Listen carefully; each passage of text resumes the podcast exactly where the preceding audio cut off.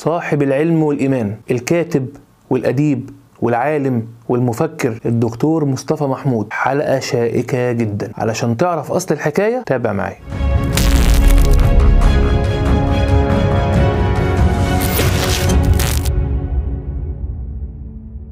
اسمه الحقيقي مصطفى كمال محمود. اتولد 27 ديسمبر سنة 1921 في شبين الكوم. أبوه كان متجوز قبل أمه اتنين ومخلف منهم وكمان أمه كانت متجوزة قبل أبوه اتنين وبرضه مخلفة منهم. وكان هو المسمار اللي ربط كل الأسرتين دول ببعض بس كان حاسس بوحدة غريبة وعجيبة. بعد ما اتولد مصطفى محمود اتنقلت الأسرة كلها لطنطا وعاش فيها مرحلة الطفولة بالكامل. طفولته ما كانتش عادية بالمرة كان دايما بيعيا بسهولة جدا لأن تقريبا كانت مناعته ضعيفة ومش كده وبس. ده كمان عياه كان من النوع اللي بيطول وبيقعد معاه بالشهور وده خلاه ما كانش بيعرف يلعب مع العيال اللي في سنه لأن لو عيه هيشوف المر وده طبعا خلاه انطوائي شوية. بس ده برضه ما منعوش من إن هو يخترع لنفسه لعب يسلي بيها نفسه زيه زي كل العيال. فما كانش قدامه غير حاجتين بيحبهم جدا. كان بيقعد على الترعة اللي جنب بيتهم ويعمل مراكب ورق وينزلهم في الترعة ويمشيهم. ويقعد يتكلم مع كل مركب. ويتخيل لكل مركب بينزلها في المية رحلة عجيبة في دماغه وفي ذهنه. اللعبة التانية اللي كان بيحبها هي الناي. اكتشف من خلال البوص اللي كان بينفخ فيه بالصدفة إنه بيطلع صوت جميل فعشق الناي عشق جديد. وبقى يقعد عند الترعة ويمشي مراكب وينفخ في الناي ويقعد يبص على السماء ويتأمل النجوم والكواكب وكأنه بيراقبهم. دخل المدرسة الخيرية الإسلامية في طنطا. والغريب إن كان في السنوات الأولى من الدراسة كان بيسقط باستمرار. والسبب كان مدرس اللغة العربية. واضح إن كان حاطه في دماغه لسبب غير معلوم. وكان هريه ضرب ليل ونهار. فكان بيخاف منه. بيخاف يتكلم. بيخاف يغلط. بيخاف وخلاص. والخوف ملأ قلبه. فكره المدرسة وكره التعليم كله. وبالرغم من ده كله حنية أبوه ما كانش ليها حد. أبوه كان إنسان بسيط جدا ومتدين جدا. وكان دايما بيطمنه ويحضنه ويطبطب عليه. ويقول له ولا يهمك انت بكرة هتبقى حاجة كبيرة قوي وبكرة تشوف. علشان كده كان بيحب أبوه جدا. وفي يوم من الأيام لما أبوه حس إن الموضوع بقى عقدة بالنسبة له قعد معاه واتكلم إزاي يخلي ابنه دون يتغلب على الخوف اللي جواه. وبعد ما كلمه وحس إن فعلا ابنه بدأ يقتنع باللي هو بيقوله الحظ كمان خدم مصطفى محمود مدرس اللغة العربية اتنقل من المدرسة. تشجيع أبوه المستمر ونقل المدرس من المدرسة خلاه بقى متفوق جدا. وخصوصا في العلوم والرياضة الحاجات اللي بتحتاج تشغيل مخ. وكمان ده حبب المدرسين فيه أكتر وأكتر. وحببه هو نفسه في المدرسة والتعليم. فكانت حياته وهو عنده تسع سنين عبارة عن ثلاث حاجات مذاكرة وحفظ قرآن في الكتاب وعزف على الناي لكن كانت دايما الأسئلة اللي شاغلة باله وتفكيره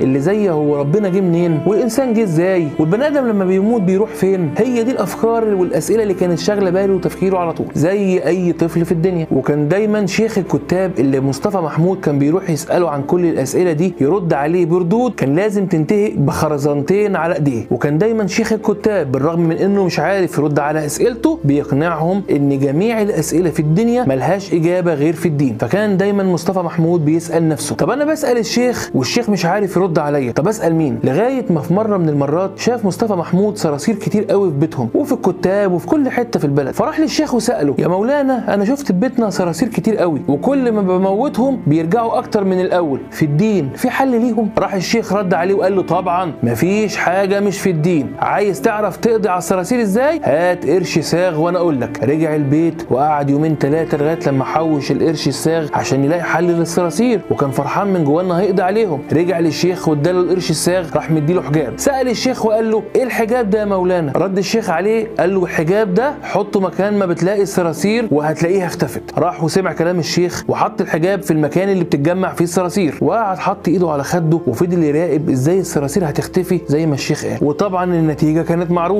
اتلمت الصراصير على الحجاب أكتر وأكتر وده للأسف هز ثقته في الشيخ وفي الدين كله. ولما راح المدرسة تاني يوم مدرس العلوم بص لقاه قاعد مكشر وسرحان قوي. ولما سأله عن سبب تكشيره وزعله وسرحانه دون رد عليه وقال له اللي حصل ليلة امبارح من الشيخ. ضحك المدرس وطبطب عليه وقال له إيه علاقة الصراصير بالحجاب؟ في حاجة في العلم اسمها مبيد حشري تموت الصراصير. وراح كاتب له ورقة صغيرة وقال له روح اشتريها من عند العطار وأنت مروح وحط الحاجات دي على بعض ورش هتلاقي الصراصير اختفت وكانت نقطة التحول في حياته. ونفذ كلام الأستاذ وطبعا النتيجة كانت مقبولة فحس إن الخلاص في العلم ونسي الدين تماما. وعشق معمل العلوم للدرجة اللي خلته يحاول يعمل معمل صغير في المطبخ بتاع بيته وهو صغير. ولما دخل الثانوي لقاها فرصة كبيرة وبقى يروح يشتري كتب الكيمياء بتاعة كلية العلوم. واشترى قواميس علمية عشان تساعده على الترجمة والفهم بتاعة الكتب دي. وكان نبغى في المدرسة بكل ما تحتوي الكلمة من معنى. بالبلدي كده سابق جيله. لما جاب مجموع كبير في الثانوية العامة كما كان متوقع كان أبوه للأسف مات في التوقيت ده وكان أخوه الكبير هو اللي بيتولى مسؤوليته ورعايته. فشار عليه وقال له أنت لازم تدخل الكلية الحربية وتبقى ظابط كده ونتباهى بيك. وأنا كلمت لك واسطة كبيرة وهيعمل معاك الواجب. زعل جدا لكن بالرغم من زعله ده ما حبش يزعل أخوه. وراح فعلا للكلية الحربية وقابل الواسطة وبدأ يعمل في الكشوفات. لغاية آخر يوم في الكشوفات الراجل بتاع الواسطة لقاه قاعد حزين جدا ومهموم. وبعد ما سال وعرف إن الاختيار ده ما كانش اختياره من البداية قرر إنه يساعده. وقال له لما تروح البيت قول لهم إنك سقطت في آخر كشف ومالكش دعوة بالباقي وربنا يا ابني يوفقك في اللي أنت مقدم عليه. روح البيت وحكى لأخوه على اللي حصل وبعد ما أخوه عرف طيب خاطره وقال له ما تزعلش نفسك على فكرة أنا شايف كلية الطب أنسب حاجة ليك دلوقتي. فرح جدا من جوه قلبه لأنه كان عارف إن كلية الطب دي فيها التشريح الحاجة اللي كان طول عمره نفسه يعرفها وكان نفسه يكتشفها وهي سر جسم البني آدم. يا ترى من جوه في إيه بالظبط؟ ومنيت حياته علشان كان عارف إن دي سر من أسرار الكون اللي كان بيدور عليها وهو صغير. في سنة أولى كان التشريح هو رقم واحد عندهم في الكلية وده كان بالنسبة له مفتاح الفرج لأن هو ده الحاجة الوحيدة اللي دخل كلية الطب في الأساس عشانها. كانت أول محاضرة ليه في المشرحة عكس كل الطلبة اللي كانوا بيبقوا رايحين محاضرة التشريح خايفين ومتضايقين وقرفانين. هو راح فرحان ومبسوط وسعيد وكأنه رايح يقابل حد بيحبه. للدرجة اللي خلتهم بعد ما يخلصوا أول محاضرة يخرجوا كلهم بسرعة من كتر الكبت والهم اللي هم شايفينه إلا مصطفى محمود. فضل قاعد قدام جثة من الجثث يتأملها ويبص لها باستعجاب واندهاش وكأنه عايز يعرف بسرعة سر من أسرار الكون العجيب جسم الإنسان. الطلبة في كلية الطب من كتر حبه في المشرحة سموه المشرحجي وده بسبب حبه الكبير للتشريح ولمحاضره المشرحة. بدأ يحس إن محاضرة التشريح مش كافية لأن هي تشبع رغباته ونهمه إن هو يعرف سر البني آدم ده إيه. سأل على ثمن الجثة لقاها 60 قرش. قدر إن يحوشهم وراح اشترى جثة كانت هي تحويشة عمره في التوقيت ده. جاب الجثة دي وحطها في أوضة النوم عنده. وجاب طشت كان موجود عندهم في البيت وملاه بالفورمالين ودي المادة اللي كانوا بيدهنوها للجثث وبيحقنوا بيها الجثث عشان يحفظوها عشان ما تبوظش. وما كانش عارف إن هو كده بيعمل كارثة. لأن الفورمالين دون وريحته من أخطر الحاجات اللي ممكن تقتل البني آدم. لكن برضه في التوقيت نفسه حبه للناي ما كانش ناسيه خالص وكان مأثر جدا عليه وعلى دماغه. فكان بيستغل أوقات فراغه من كلية الطب وبيروح شارع محمد علي بالليل وعرض نفسه على الفرق الاستعراضية اللي كانت بتحيي الأفراح. وفعلا قدر إنه يشتغل في فرقة رقاصة اسمها سنية سوست عازف للناي. وكان بيقول متعتي الوحيدة لما كنا بنحيي فرح كانت في حاجتين. الأولى إني كنت ببقى مبسوط جدا من إشادة الناس بعزف للناي والحاجة الثانية كانت العشوة الحلوة اللي بناكلها بعد ما بنخلص الفرح. بس ما كانش بيرضى ياخد فلوس لأن كان دايما يقول لهم بعمل الموضوع دون هواية وحب مش احتراف. وفي التوقيت نفسه اتعلم العزف على العود وأتقنه. عشق مصطفى محمود للتشريح خلاه بقى عارف كل حاجة كبيرة وصغيرة عن الجثث. والجثة اللي اشتراها سهلت له الموضوع أكتر وأكتر. وكان بيقعد يقضي أوقات كبيرة جدا في التشريح في بيته من غير ما يحس بنفسه وخصوصا في الأيام اللي ما كانش بيبقى عنده أفراح فيها. كانت مستهوية جدا فكرة الروح ونفسه يعرف سر الروح دي إيه. ويخلص تشريح من هنا ويدهن الجثة بالفورمالين من هنا عشان ما تبص. ويحطها تحت السرير وينام من هنا. وبدأ صدره يتعب فعلا من الريحة الفظيعة اللي كان بيشمها وكان طبعا مطنش. كان عنده بروفيسور إنجليزي وده كان رئيس قسم التشريح في كلية الطب. كان بدأ ياخد باله إن مصطفى محمود بقى شاطر جدا في التشريح بالرغم من صغر سنه. ونادى عليه وقال له على فكرة إحنا واخدين بالنا منك جدا. وقررنا إن إحنا نعمل لك معمل صغير عندنا عشان إحنا حاسين إن إنت هتبقى نابغة وفلتة في مكانك. فرحته ما كانتش تتوصف لكن للأسف دائما تأتي الرياح بما لا تشتهي السفن. تعب جدا من صدره وقلب الموضوع معاه بالتهاب رئوي حاد. ألزمه بإنه يقعد في السرير ثلاث سنين من غير ما يقوم حتى من السرير. وطبعا ما كانش قدامه في التوقيت دون غير حاجة واحدة بس إنه يقرأ ويقرأ ويقرأ وبس. بدأ طبعا بالكتب الأدبية اللي كانت متوفرة عنده في البيت بحكم إن والده كان بيحب القراية وبيحب الكتب الأدبية. ومش الأدبية وبس ده كمان قرأ القصص الأدبية والشعرية والسيمفونيات. وكمان قدروا إنه يقرأ الأدب العالمي كله. ثلاث سنين ما وراهوش حاجة غير القراية. للدرجة اللي خلته هو نفسه يقول على نفسه بقيت أديب. فالفترة دي أثرت في حياتي ووجداني وحببتني أكتر في القراية والكتابة. وبقيت بكتب ولا اجدعها أديب وشاعر وكاتب. وقال جملته الشهيرة العزلة صنعت مني الكاتب والمفكر والأديب. لما رجع الكلية تاني كان زمايله خلاص سبقوه بثلاث سنين. وهو برضه ما كانش مصطفى محمود اللي قبل العيا اللي كان شاغل باله وتفكيره التشريح والجثث وبس. لا الأدب والفن والكتابة بدأ تأثيرهم يوضح في حياته وشغله وتفكيره. كان بدأ ساعتها في التوقيت ده يكتب قصص وتعرف على عباس محمود العقاد اللي أعجب بيه جدا وبقصصه وكمان عرفه على الكاتب الكبير كامل الشناوي. وبدأ مصطفى محمود يخطو أول خطواته في الكتابة وفعلا بدأ يكتب في مجلة آخر ساعة. بقى يدرس الطب بالنهار ويعزف على النايف مع الفرق بالليل وفي نهاية اليوم بعد ما يروح يكتب مقالات وقصص للمجلات اللي كان بيكتب ليها لغاية ما اتخرج من الطب وهو بيشتغل في الصحافة وتخصص في الأمراض الصدرية اللي عانى منها جدا وتعين فعلا في مستشفى الصدر في العباسية وفي نفس الوقت كان متعين في مجلة روزا اليوسف لغاية لما صدر القرار الجمهوري سنة 1960 بمنع الجمع بين وظيفتين فاختار مصطفى محمود الصحافة وكان في التوقيت دون دماغ مصطفى محمود استوت على الآخر في موضوع التأمل الكوني وكيف يدار وأسرار الكون والوجودية وسر الانسان ومصطفى محمود عمره ما أنكر وجود الله لكن كان دايما في شك في كل شيء حواليه. عشان كده كتب كتاب الله والإنسان. وفي الكتاب دون كان عاملها رحلة للبحث عن وجود الله مرورا بالأديان السماوية الثلاثة. وبيتعرض في الكتاب دون لموضوع البعث والخلود. الإنسان بيروح فين بعد الموت؟ لكن للأسف هو كان بيحاول إنه يرد على كل الأسئلة دي عشان يثبت للناس إن هي أسئلة ليس لها علاقة بالدين. بيرد على الحاجات دي كلها من ناحية علمية بحتة دون الرجوع لأي موروث ديني. وكأنه عايز يقول إنه حابب يثبت وجود الله بس كان محتاج لأدلة. وتتقلب مصر كلها على مصطفى محمود.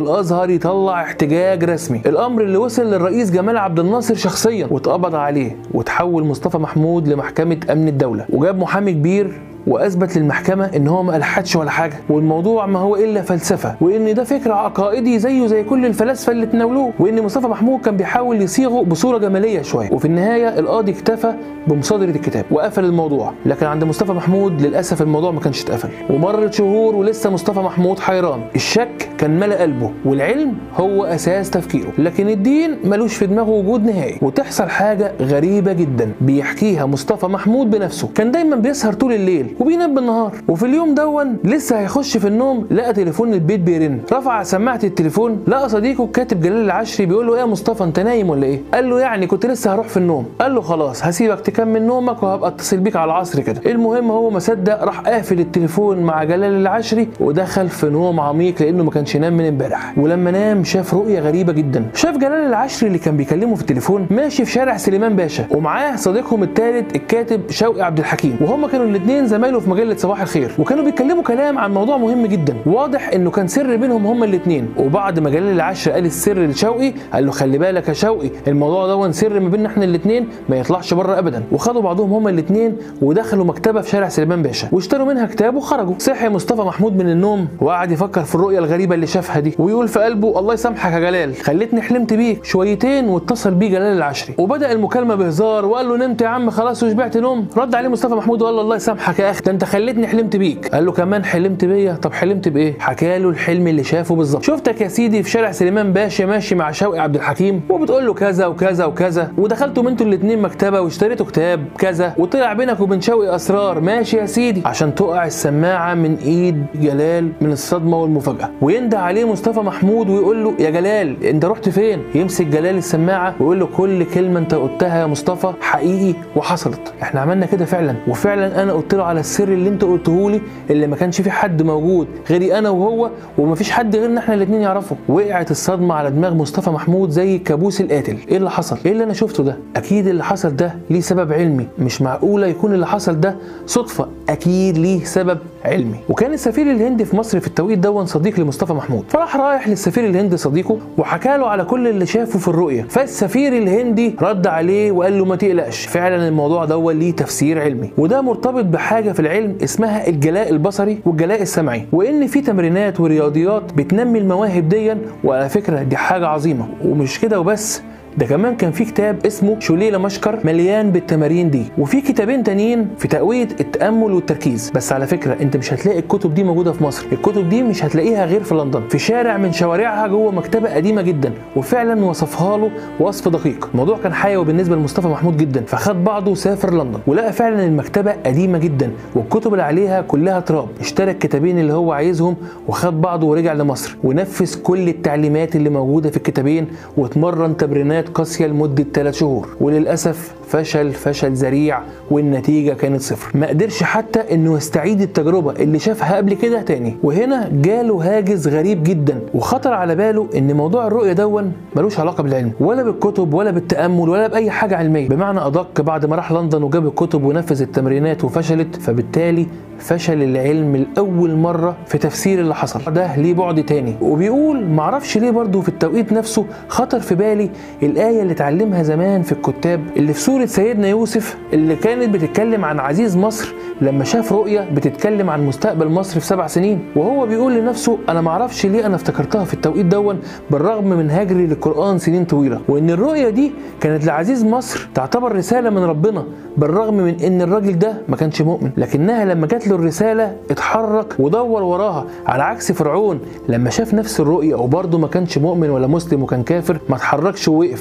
فحس إن الموضوع دون بيحرك حاجة جوه قلبه. وفعلا كانت نقطة التحول الرهيبة في حياته. لما حس إن دي ممكن تكون رسالة جات له من ربنا وإن مهما أوتي الإنسان من درجات العلم مش هيقدر يفسر حاجات كتير تفوق قدراته. وبيقول حسيت إن عن طريق الرؤى ربنا ممكن يكون بيستدرج بعض عباده بلطف. وبدأ يسأل نفسه أسئلة غريبة. طيب مش أنا كنت بشك وبسأل نفسي أسئلة زي إزاي الملائكة كانت بتنزل من السماء وإزاي النبي كان بيطلع للسماء في الإسراء والمعراج وحاجة جوايا ردت وقالت طب أديك شفت أهو. أديك كنت ماشي مع اتنين من صحابك في شارع سليمان باشا من غير ما تتحرك من مكانها خالص وشفت وعرفت كل الأسرار اللي كانت ما بينهم. عشان البني آدمين اللي بتصدق بالكتب وبس. وبتقول الحاجة لو ما كانتش مادية ملموسة مش هؤمن بيها. وبتنسى ربنا. بيبقى ربنا عايز يقيم حجته على الناس. ويقول له عشان لما يقابله يوم القيامة أنا اديت لك أدلة وأنت اللي ما اتحركتش. وموضوع الرؤية ده خلاه يرجع للقرآن ويتدبر فيه. لعله يجد الإجابة. فحاول إنه يفسر القرآن من وجهة نظره. وعمل كتاب وسماه محاولة لفهم عصري للقرآن واتقلبت مصر عليه كمان مرة والأزهر اتقلب عليه تاني. بس المرة دي اتحول الكتاب للجنة من الأزهر علشان تقيمه. وبعد مناقشات طويلة مع الشيوخ اللي كانوا بيناقشوه تمت مصادرة الكتاب للمرة التانية. ولما بدأ الشيخ الشعراوي يظهر على الساحة وجد فيه مصطفى محمود اللي كان بيدور عليه. وهما الاتنين بقوا أصدقاء جدا. وكانت في ناس كتير بتقول إن في منافسة بينهم حميدة طبعا لكن كان الدكتور مصطفى محمود كان دايما بيقول الشيخ الشعراوي معلمنا وأستاذنا وكان بيحبه جدا. وكمان الشيخ الشعراوي كان بيبادل مصطفى محمود نفس الشعور. وكمان في حادثة تانية حصلت معاه سنة 69 علشان يحب ربنا أكتر ويتقرب منه أكتر وأكتر. بيقول إن في يوم جاله ألم بشع في ظهره. بقى يصرخ من الوجع ومش عارف هو من ظهره ولا من جنبه ولا منين بالظبط. جه على الدكتور الدكتور قال له أنت عندك حصوة ضخمة في الكلى وطبعا ما ينفعش معاها موسعات ولا كانوا لسه اخترعوا التفتيت بالموجات التصادمية ولا بالليزر الدكتور قال له لازم تدخل جراحة. هنفتح كليتك وهنشيل الحصوة الكبيرة من جواها. الدكتور مصطفى محمود بيقول أنا عارف نفسي وعارف طبيعتها. ما كنتش ابدا هقدر على العملية دي ولا هقدر أتحملها. روحت البيت وأنا بتألم وبعيط. خدت الدواء المسكن مفيش فايدة. جالي رعب وفزع شديد وحسيت ان خلاص دي النهاية. قمت ساعتها اتوضيت وصليت وبكيت. وبدأت أدعي وأنا ساجد دعوه بكررها كل شوية. يا رب أنا ما أقدرش على العملية دي. يا رب ساعدني وانجدني ومصطفى محمود بيقول برضو حسيت بدوبان كامل لدعائي جوه الصلاة. حسيت إن كل خلية في جسمي بتستنجب بربنا وبتدعي بكل يقين. سلمت نفسي لربنا تماما. بعديها بنص ساعة جريت على التواليت. نزل مني لتر كامل حاجة زي الطحينة بالظبط. لون الطحينة نفسه. سبحان الله. الحصوه اتفتتت وبقت بودرة. وبيقول برضو إن واضح إن حجمها كان ضخم جدا لأن الكمية الكبيرة اللي نزلت منه حسسته قد إيه بحكم إن هو طبيب إن كانت الحصوة كبيرة فعلا. وبيقول برضو إن بعد نص ساعة من الدعاء والخشوع لربنا ربنا يستجيب بالسرعة دي. للدرجة اللي أذهلت مصطفى محمود من ربنا سبحانه وتعالى. وبيقول شربت مية ساعتها وكأن الموضوع لم يكن. وسبحان الله انتهى الموضوع فعلا. بيقول وقتها افتكرت كلمة كانت قالتها له دكتورة فرنسية أسلمت وقت ما كانوا مع بعض في المغرب قالت له الحاجة اللي خلتها إن هي تعلن إسلامها إن أنتوا يا مسلمين عندكم جوهرة مش عارفين قيمتها ألا وهي الدعاء. علشان يتأكد ويعرف الحقيقة إن ربنا وضع العلم في الأرض للوصول ليه وقال جملته الجميلة لو كانت الأشياء المادية أهم من الأشياء المعنوية لما اتدفن الجسد في الأرض وصعدت الروح إلى السماء. الف الدكتور مصطفى محمود حوالي 89 كتاب. اتغيرت في مواضيعها ما بين الكتب الدينية والإسلامية والسياسية والفلسفية والأدبية والفنية. ده غير القصص القصيرة والروايات والمسرحيات. وفي سنة 1976 قرر مصطفى محمود إنه يعمل برنامج كان هدفه الرئيسي هو المزج بين عجائب هذا الكون وبين الإيمان ووجود الله وقدرته على تغيير الأشياء. والتأمل في قدرات ربنا. وتناول مصطفى محمود في برنامجه ده ده العديد من المواضيع اللي بتخلي فعلا الإنسان يقعد يتأمل مخلوقات ربنا وعجيب كون ربنا ويكتشف أسراره. ألا وهو برنامج العلم والإيمان. وبيقول مصطفى محمود انه لما قرر إنه يعمل برنامج العلم والإيمان بناء على توصية من الرئيس محمد أنور السادات وافق التلفزيون على طول ورصد له مبلغ 30 جنيه للحلقة. وبذلك فشل المشروع من أوله. إلا إن أحد رجال الأعمال عرف بالموضوع دون فأنتج البرنامج على نفقته الخاصة ليصبح من أشهر البرامج التلفزيونية وأشهرها على الإطلاق. وعلشان حبه الشديد لآلة الناي طلب من محمود عفت مقطوعة من الناي. مفيش حد في مصر يقدر ينساها اللي كانت بتتذاع لنا مساء كل يوم اتنين الساعة 10 بالليل. ومين فينا يقدر ينسى افتتاحية مصطفى محمود للبرنامج يا أهلا بيكم؟ وكان دايما بيقول عن برنامجه ده لما سألوه عنه كلمته الخالدة الدين هو العلم بالله. وإزاي هتؤمن بيه لما تكتشف بدائع صنعه؟ هذا هو العلم والإيمان. وكمان على حد تعبيره كان حابب إنه ما يقابلش ربنا بشوية كلام وكتب مكتوبة فقرر إنه ينشئ مسجد مصطفى محمود في المهندسين وسماه على اسم أبوه مسجد محمود وفاء وعرفانا بالكلمة الحلوة اللي قالها له أبوه وهو صغير أنت بكرة هتبقى حاجة كبيرة وهتشوف. وألحق بيه مؤسسة خيرية وتعليمية وصحية علشان تكون صدقة جارية ليه لحد النهارده. 31 أكتوبر سنة 2009 يرحل الدكتور مصطفى محمود بجسده وترك لينا كنوز لا تقدر بالثمن يا ريت محدش يتاجر بالدين. الشيوخ اللي بقت بتطلع لنا من كل حتة وبتتكلم في الدين منهم اللي بعلم وكتير منهم للأسف عن جهل. هم ما يعرفوش إن ممكن بفعل صغير منهم ومن غير ما يقصدوا إن هم يدمروا جيل كامل ويضيعوا شباب وبنات بتصريحاتهم الغريبة وفتاويهم المتضاربة. لازم يكون فيه فكر ديني قوي يتناسب مع أجيالنا الجديدة. ما تخلوش الشباب تدور على مصادر تانية عشان يوصلوا لإجابتهم. وكل إنسان لازم يبقى عارف إنه هيتحاسب على وقته. ما تخليش الظروف والأوضاع تحبطك. حدد هدفك واعرف إن مهمتك الوصول ليه. ما تستسلمش لأي ظروف. ما تخليش حاجة في الدنيا توقفك. اغلط. وقع. وارجع اقف على رجليك تاني. أكيد هتوصل. وتنجح زي مصطفى محمود. وتبقى رمز من رموز مصر. بس ساعتها اوعى تنسى إن مفيش حكاية ما كانش ليها أصل.